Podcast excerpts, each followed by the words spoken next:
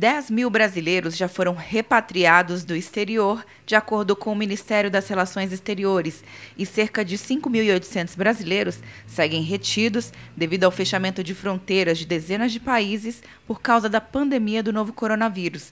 O ministro das Relações Exteriores, Ernesto Araújo, afirmou em coletiva de imprensa no Palácio do Planalto na quarta-feira que o Itamaraty tem contratado voos fretados para repatriar os brasileiros. A partir dos últimos dias, começamos a trabalhar, porque agora temos os recursos, com o fretamento de voos charter, ou seja, o governo brasileiro, através do Itamaraty, no caso, pagando os voos para trazer uh, brasileiros em situações onde já não é mais disponível nenhum tipo de voo uh, comercial. O país que ainda concentra um grande contingente de brasileiros retidos é Portugal, de onde já foram resgatadas 6 mil pessoas. O chanceler pediu para que as pessoas entrem em contato com o serviço diplomático pelos canais oficiais para que as providências de regresso ao Brasil sejam tomadas.